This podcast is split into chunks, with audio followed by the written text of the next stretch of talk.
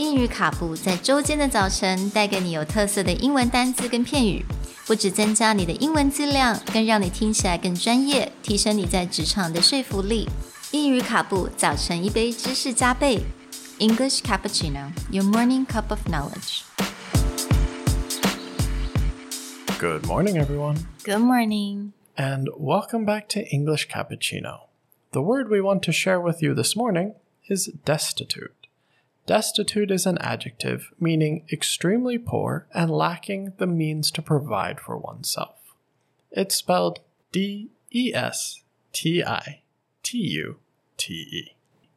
那今天的单字是 destitute。Destitute 它是一个形容词，它就是来形容很贫穷、很贫困、一无所有。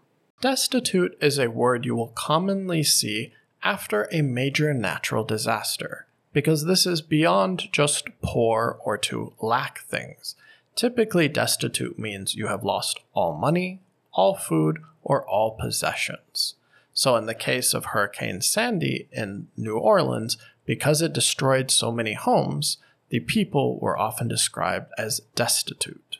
所以在很多，尤其是像天然灾害之后，很多可能家里被摧毁，已经一无所有，没有任何的东西的，这个时候我们就用 destitute。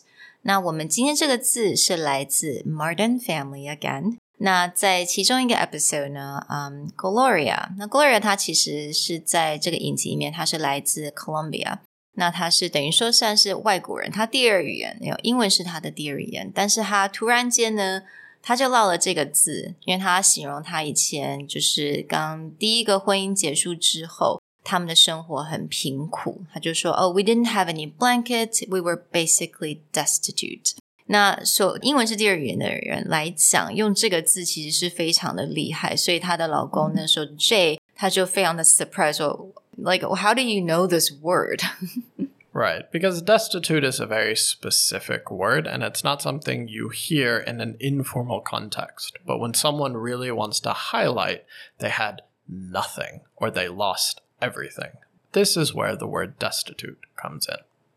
Please tell me I didn't sob all night just because I lost my baby blanket. Just don't remind him he's happy now. And besides, you didn't even have a blanket. We were basically destitute.We hope that during any natural disaster or problem that you always stay safe and never end up in a situation where you're destitute. Talk to you guys next time. Bye. Bye.